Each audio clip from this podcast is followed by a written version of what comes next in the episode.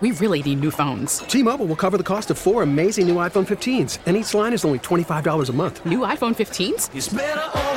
Only at T Mobile get four iPhone 15s on us and four lines for 25 bucks per line per month with eligible trade in when you switch. Minimum of four lines for $25 per line per month with auto pay discount using debit or bank account. $5 more per line without auto pay, plus taxes and fees. Phone fee at 24 monthly bill credits for all well qualified customers. Contact us before canceling account to continue bill credits or credit stop and balance on required finance agreement due. $35 per line connection charge apply. Ctmobile.com. We get it. Attention spans just aren't what they used to be. Heads in social media and eyes on Netflix. But what do people do with their ears? Well, for one, they're listening to audio. Americans spend 4.4 hours with audio every day. Oh, and you want the proof? Well, you just sat through this ad that's now approaching 30 seconds. What could you say to a potential customer in 30 seconds? Let Audacy put together a media plan tailor made for your unique marketing needs. Advertise with Audacy. Visit ads.audacy.com. Hoyer, and we are delighted to welcome in friend of the program, Tony Andracki, he of Marquee, and he joins us now on the score hotline brought to you by Circa Resort and Casino in Las Vegas, home of the world's largest sports book. Tony, good morning. How are you? Good morning. Doing well. How are you guys? You know, I, I said to David the other day, and I, I stand by it, that I really love the new rules. I really love the action. I really love watching uh, everything that's going on. But I can't get past the size of the bases. It's like it's almost like it.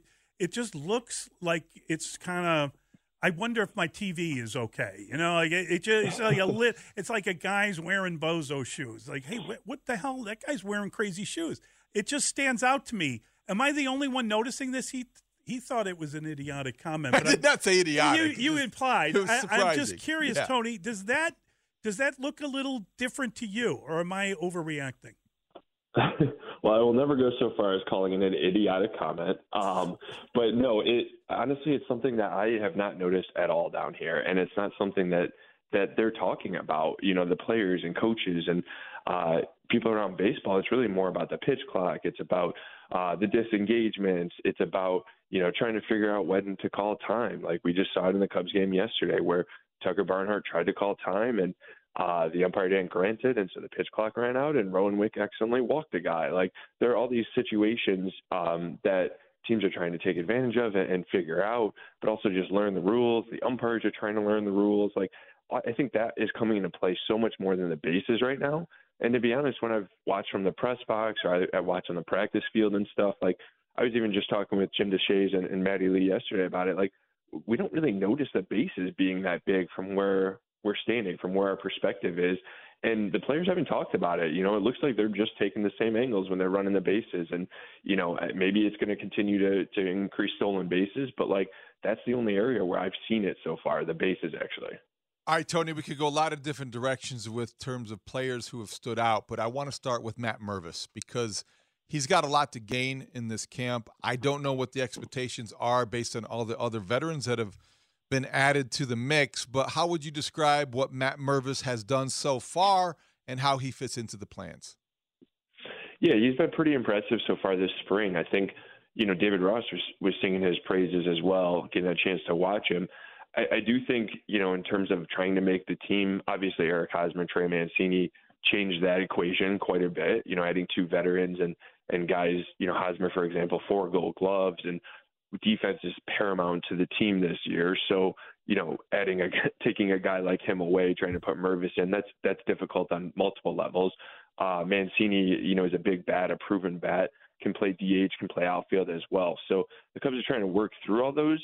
But you know, I think there's a little bit of a difficulty in Mervis's favor in that he leaves for the WBC soon, and he's going to miss a couple of weeks at Cubs camp. So, um, you know, it's an awesome opportunity for him to be able to play for you know, his home country and stuff. But like, it it's it hurts his chances of making the team in a practical sense. Like the Ross and the coaching staff and Hoyer's front office, they they just don't get a chance to see him in big league camp in front of their own eyes for maybe a couple of weeks, maybe even three weeks. You know, if if things go uh, really well for him in the WBC. So I think that is difficult for sure. And you know, also like this is a guy who's only played you know 50 games or so at the AAA level. So it probably makes more sense for him to start there. Um, and especially given you know see how the Hosmer Mancini tandem works at first base and DH.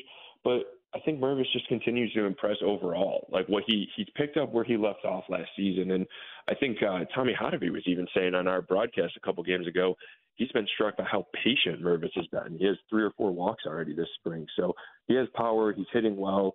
Uh, you know, the, the shift is certainly helping him. I think he has at least two hits through like the hole on, on the right side where there's you're no longer able to shift. So I think there's still definitely a bright, bright future for Mervis, but I'm not so sure that that's going to start on opening day.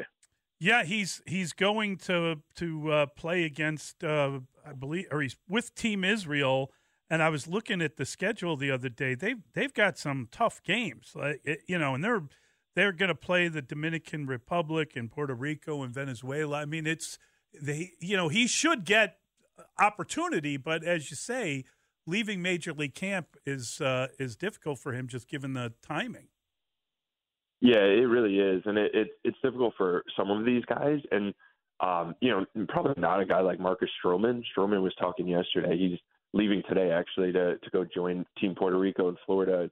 Uh, he and Nelson Velazquez, but you know, Stroman has pitched in the WBC before, and he felt like a few years ago when he did that he was in mid-season form by the time opening day came around, and he threw over 200 innings that year. And you know, he he came to camp like really ready to go. And uh, David Ross was praising his intensity too in camp so far. And yeah, I mean, I think Stroman will be will benefit for sure. And honestly, in the long run, I think Mervis will benefit from the WBC, from playing at that mm-hmm. high level of competition. From you know, these these games can draw 50 to 60,000 people at times, and Stroman was saying that it's the only it's the closest thing you can compare to playoff baseball in major in the major leagues. So, you know, for Mervis to not have any MLB experience, but then to have playoff like experience in the WBC, that's only going to serve him well in the future. Uh, but it's just going to hurt his stock just a bit this spring because the Cubs aren't going to get a chance to look at him with their own eyes. Tony Nico Hoerner led off for the fourth straight game yesterday, and I wonder is this going to be a permanent thing? Do you think he's just getting a, a, longer look because he's the best available option? What other options do you think exist, and do you like him there? Yeah, uh, you know, I think to your first couple of questions, I think yes to both. Like it is going to be a more permanent thing, and and that's because there aren't really any other options. And I was actually a little surprised. We asked Ross about it yesterday, and he basically admitted to the fact that he likes Nico setting the table up top. He likes him as a tone setter. He doesn't have the same, you know, the prototypical skill set, at least even nowadays, where it's changed a bit from like the Juan Pierre type leadoff hitters. But nowadays, that you know, it's more of the 350 or 360 on base guys, and Nico's not quite that. He can, you know, if he maybe gets up to over 300 with the average, but you know, I think Ross just likes him as like a spark plug, and he said for whatever reason, Nico has this ability to to kind of just motivate the team or just like be a be a guy on the field that that sparks everything. Maybe even similar to Dexter Fowler a few years ago, and Fowler had the on, the on base percentage and and the experience at leadoff that Nico doesn't. But um, but yeah, I think this is definitely going to be something the Cubs are going to try. And you know, depending on if Madrigal makes the lineup, like he's another option at leadoff. Uh, guys like Happ and, and Morel, you know, have done it a bit before. But you know, Morel is facing a tough a tough uh, opportunity to make the opening day roster, and Happ's probably better served in the middle of the order, especially with Suzuki out. So I think Nico's the guy to start the season, and you know we'll see how it goes. And I think the Cubs have maybe some other options like Zach McKinstry and stuff as well, but Nico makes the most sense. And then when you have like Nico and Dansby Swanson and then Happ and whoever else, like you're getting your best hitters up there the most often throughout the game. So it'll be really interesting to see how this all plays out.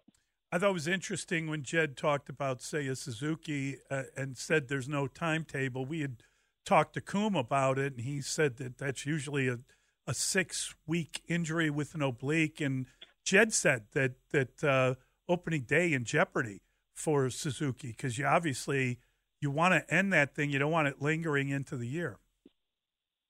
Yeah, for sure. They they just want to make sure he's 100%. And Jed kept kind of hammering home the point that opening day is just one day, and there's a lot of bad decisions made around trying to get back for one day and maybe not being 100% healthy just so you're able to play in in the day. But what the Cubs want is, is Suzuki back at full force. They don't want him to be dealing with an oblique injury that's lingering. And also, you know, the problem with these is they're just so tricky. Like Tyler Glasnow, the Rays pitcher, has one. Obviously, it's different pitcher versus hitter, but he's out six to eight weeks. And Nico Hoerner had a, an oblique injury on the different side of his body, on the right side, in 2021. He was out six weeks. He came back for like five games and then felt it again on another check swing and ended up missing the rest of the season. So it, it's a very, very tricky injury for a hitter because swinging is so violent and you have to have that that torque and that like ability to to twist and turn and without an oblique that's at 100%, you can't do that. So the Cubs just want to make sure that Seiya is healthy. They want to make sure that he's back uh, whenever it, it is. You know, if that's April 15th, if that's May 1st, they want to make sure that this is not a problem from here. And I think, you know, looking at the big picture and understanding that is important, but also because they have some options that they can plug in in the meantime. You know, Mancini can play the outfield, Wisdom can play the outfield, and then they have a couple interesting non-roster guys like Mike Tauchman, you know, a Chicago area native. Like he's around and he can maybe make the team. Ben DeLuzio's looked pretty impressive before leaving for the WBC, and guys like Morel and, and Velazquez. So I think the Cubs have options to plug the hole for now. They just want to make sure that this does not crop up all year and Suzuki ends up missing more time when he comes back. Tony, do you think that Christopher Morel makes this team on opening day? And also, is his uh, status maybe tied into Nick Madrigal's? Yeah, it's a really good question. And right now, if I had to answer, I'd say no. He doesn't make the opening day roster. He he's played in just ten games in AAA, and last year he went right from Double A to the big leagues. And you know, he kind of he was awesome, obviously at the start, but he kind of got exposed a little bit. The league figured him out the last couple months of the season. Ended up start like finishing on a pretty hot note too, but. I think it makes more sense for him to get everyday playing time in AAA, get a little bit more development. He's still only 23 go down there versus like playing sporadically in the big leagues because even if he makes this team and he plays right field, which he hasn't played a ton of in his career, or he plays third base, the Cubs have a bunch of other options like Madrigal, like uh, newcomer Edwin Rios, or McKinstry, or Wisdom, or you know all over the place. Like there's a bunch of options of guys who can play third base, who can play uh, right field, and you know Cody Bellinger is the new center fielder, so it's not like Morel is going out there except maybe to spell him every few you know games. So I think it makes the most sense for Morel to start in the minors. I do think that's what's going to happen, but I guess let's see how you know things play out over the next few weeks. Uh, maybe other injuries crop up. Maybe the Cubs need to include him, or maybe he just plays so well and proves that like, hey, you can't keep me in the minors. I deserve a spot in the opening day roster. Uh, does uh, does um, Hayden Wesneski get a spot in the opening day rotation? He, if he pitches anything like he did a couple of days ago, then yes, absolutely. Uh, he was fantastic, and you know, striking out Julio Rodriguez as well, like to start things off. Like Hayden's a really interesting guy. I mean, I think he's going to be a a an awesome piece for this rotation moving forward. Uh, like long term, big picture. I don't know if that starts on opening day. I think my gut is the Cubs are probably lean a bit towards the track record and the veteran experience with Adrian Sampson to begin the year in the rotation. You know, it's kind of it's it's hard to argue with his success in the Cubs uniform, like an ERA just over three and you know well over 100 innings the last couple of years. So I think the Cubs kind of owe it to themselves, and, and Sampson has deserved a shot to to see like if this is real, if he can keep it up and keep it going into 2023. So my gut is that's where it kind of leans, but yeah, you know, if Wesneski makes it impossible for that to happen, then maybe Sampson moves to the bullpen or, you know, they figure something else out. Um, and then Javier Assad looked really good in his first start too. So he's in the mix as well. But whether Wesneski's in the opening day rotation or not, I think he's going to end up being really good for the Cubs this year and, and pitches some really, really important innings at some point. Great stuff, Tony. Keep up the great work. Thanks, Tony. Thank you, guys. Appreciate it. That's Tony and Andracki with the uh, with the Marquee Network. We really need new phones. T-Mobile will cover the cost of four amazing new iPhone 15s, and each line is only $25 a month. New iPhone 15s? Only at T-Mobile get four iPhone 15s on us and four lines for 25 bucks per line per month with eligible trade-in when you switch. Minimum of four lines for $25 per line per month with auto pay discount using debit or bank account. $5 more per line without auto pay, plus taxes and fees. Phone fee at 24 monthly bill credits for all well qualified customers. Contact us before canceling account to continue bill credits or credit stop and balance on required finance agreement due. $35 per line connection charge apply. Ctmobile.com. We get it. Attention spans just aren't what they used to be. Heads in social media and eyes on Netflix. But what do people do with their ears? Well, for one, they're listening to audio. Americans spend 4.4 hours with audio every day. Oh, and you want the proof? Well, you just sat through this ad that's now approaching 30 seconds. What could you say to a potential customer in 30 seconds? Let Audacy put together a media plan tailor made for your unique marketing needs. Advertise with Audacy. Visit ads.audacy.com.